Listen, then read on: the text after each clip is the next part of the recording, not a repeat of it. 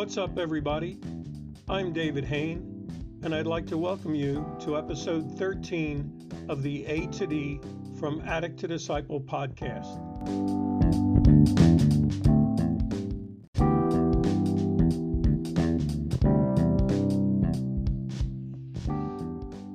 I'd especially like to welcome and give a big shout out to the country of India.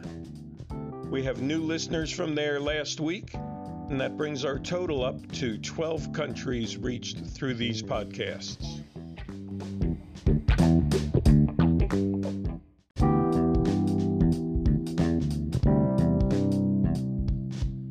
Today's episode is part two of the two part interview with Deon from Durban, South Africa. I hope you enjoy as he shares more about his memories in his time of addiction, how they keep trying to mess with him in his recovery, and how he has found the answer to stay strong in his recovery and hopefully yours.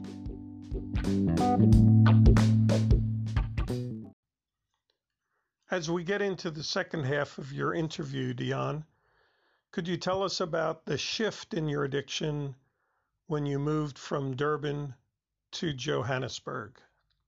So when I, when I started working in Johannesburg, mm, the kind of crowd I joined in was um, all these high flyers, um, and everybody was into the the new drug. At that time, we were just getting introduced to cocaine. So all the high flyers, all the sales guys were all into cocaine, and uh, yeah, so we also fell into the same trap, and uh, it became the so-called rich man's drug down here. So whoever did cocaine, you were you were classified as a rich person. So it actually brought a bit of a status to you to boost your ego at that time. Yeah, it, it builds up your whole persona, so to speak. You know, if you mix the the high life, loving the party scene, loving the nightlife, and you're the one with the money to keep it rolling, so to speak. Um, it just gives you a, a huge false self confidence. Correct. And also made, I mean, it made me the most arrogant, disrespectful person. And uh, my wife stands testimony to that. And she says, You were just rude to people because you had money and uh, you had money so when people tried to, to talk to me when pastors and friends tried to talk to me about my addiction i i i, sn- I just snubbed them off um, because i told i my, my my my famous line was it's my money not yours so just leave me alone yeah uh yeah so how do you uh find fun now? Can you still party or go out dancing or listen to music and stay sober?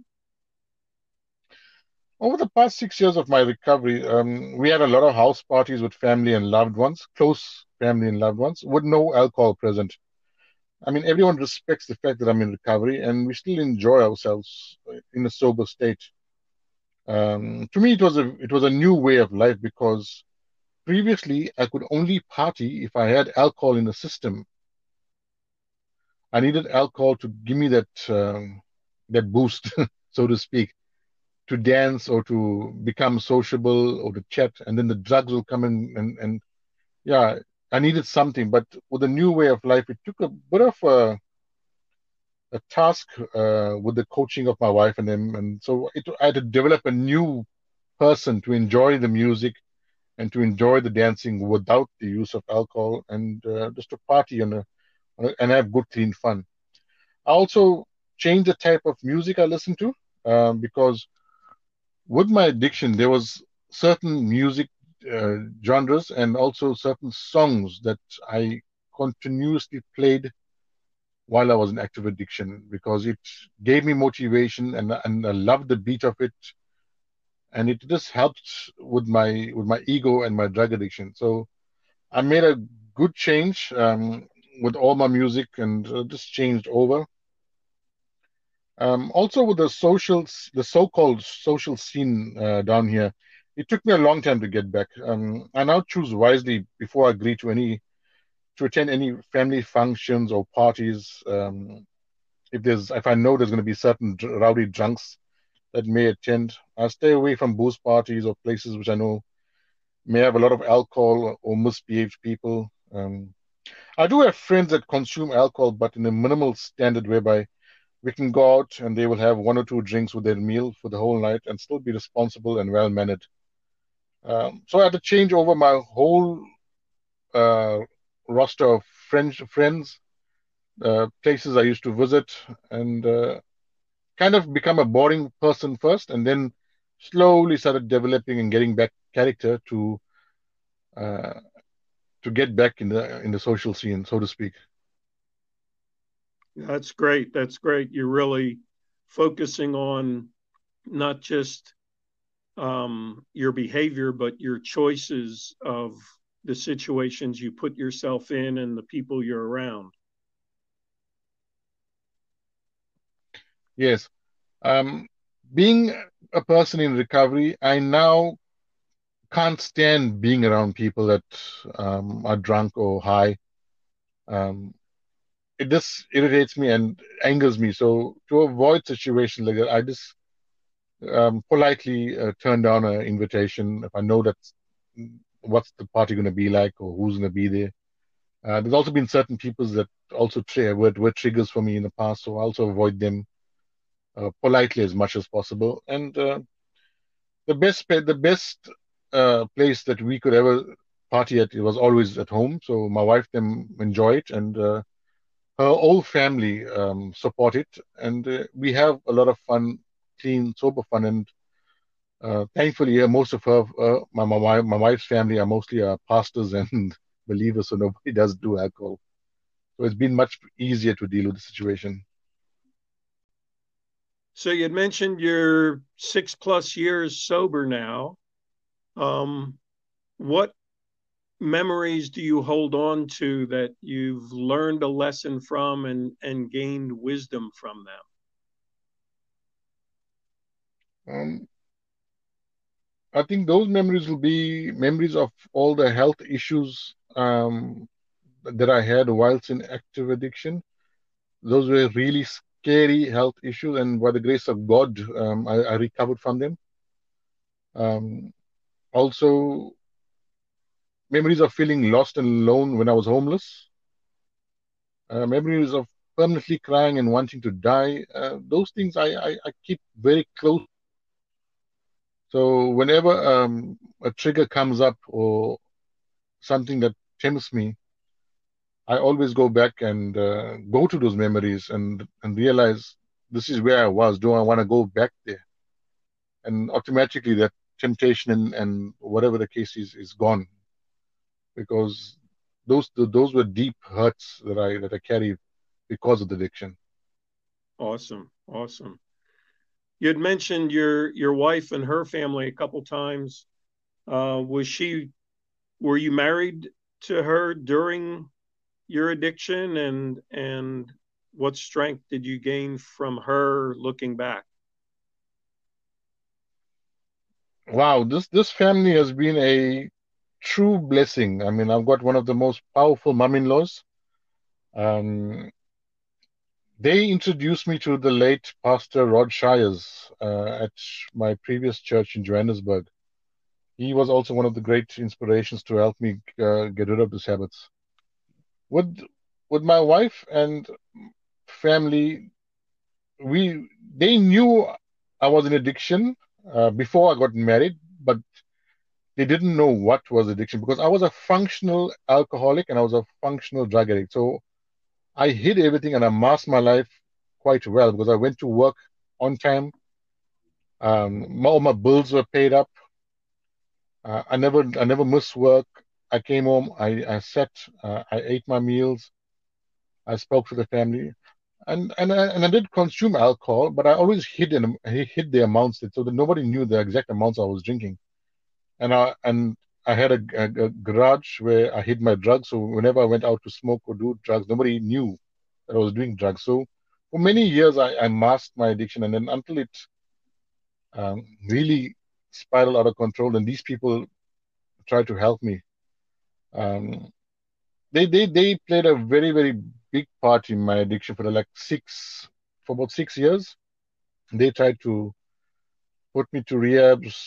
They took me for counseling. They introduced me to Jesus. They actually put me on track with Jesus. uh, yeah, they taught me about prayer, and uh, they were the praying type. Even when I got married, I was still in active addiction, and it was up and down because I used to stop for a couple of months and go back, and then stop again and go back. Um, I lost everything three times in my life, and I used to get it back, lose it again, get it back. Uh, but then the, last straw, my wife said, she said after I I was homeless, she told me that she's not going to divorce me, uh, but I need to go and find God. And when I find God, she will come back to my life. And uh, I, I took that and I left it. And uh, my mom-in-law and uh, all the other family members continued to pray for me while I was homeless. And by the grace of God, um, I humbly believe that it's because of those people's earnest prayer that I'm in recovery today. Awesome. They've stood by me. They've yeah, they've stood by me um, up to up to today. No matter what decisions I make, they still stand by me. And uh, every decision we made so far was a positive one. And uh, yeah, I managed to get my respect back from all the whole family. Um, a lot of people in the communities. Uh, I've, I've, I managed to regain my respect because I've I've done some really messy stuff. Um, so yeah, so I'm I'm grateful to God for them and uh, for them to, to stand by me through this whole. I mean, it's, it's been a ten year battle for them as well. Yes. Uh, yeah. Awesome. You had mentioned uh, a, a, dear brother of mine who who passed just this year, uh, Pastor Rod Shiers, and that's how we met you and I through Rod. Correct. And uh, yeah, I'd like to dedicate this interview to him. I'm sure you would join me with that to his memory and and the legacy that wonderful. he has left behind. Is there any one thing that you could think of that he shared with you that's really stuck? The man showed me unconditional love. I mean, no matter what, as as many times as I relapsed, and I go back to him for counseling, he always smiled, always hugged me, and he always showed me grace and, and never judged me. He never scolded me. He did, he did take on a bit of a father figure at the time. He, he, he enforced it with me, says, because I was a bit of out, out of control at one, uh, at one stage in my life. And I agreed to it. And it actually uh, grew us much closer. And, um, yeah, I mean, he's been a one, he, he actually led me to Christ um, he taught me about the Bible. Uh, with my with my family and him, they they they actually worked to teach me about the Bible because I was a fully blown atheist. And uh, yeah, and then he taught me about how to pray and how to just keep the faith and and uh, with like Matthew 21 verse 22, uh, whatever you you whatever you ask for in prayer to God, if you believe, you will receive. Um, and I and I and I stick that verse in my head for the rest of my life. Mm uh, yeah, he's been a wonderful, wonderful saint in my life. And I thank God for him. Awesome. Awesome. Well, thank you so much for just sharing with me today.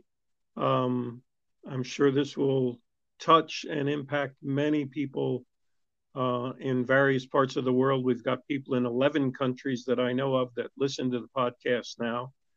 So, is there any final word of wisdom you'd like to pass on to the listeners?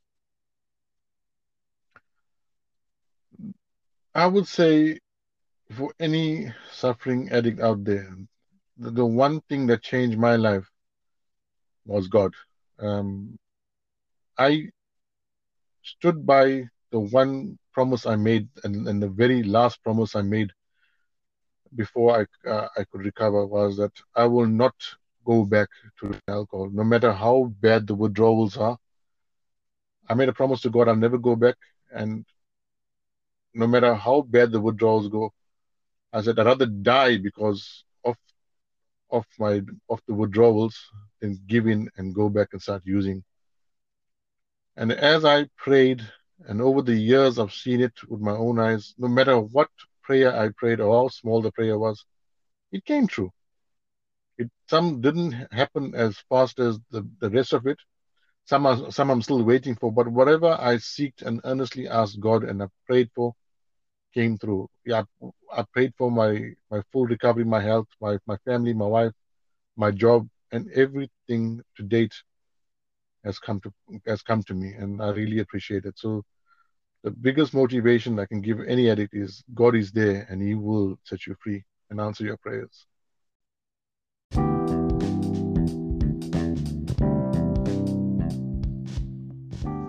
Thanks for listening. I hope you enjoyed this powerful two part interview with Deon from Durban, South Africa. Please follow us wherever you listen to podcasts.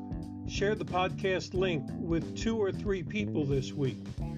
Keep sending your feedback, and if you would like to be part of a weekly Zoom meeting on addiction or recovery, contact me by email at david from a to d at gmail.com or by Instagram at David from A to D. Tune in next Monday for the next episode of the A to D from Addict to Disciple podcast.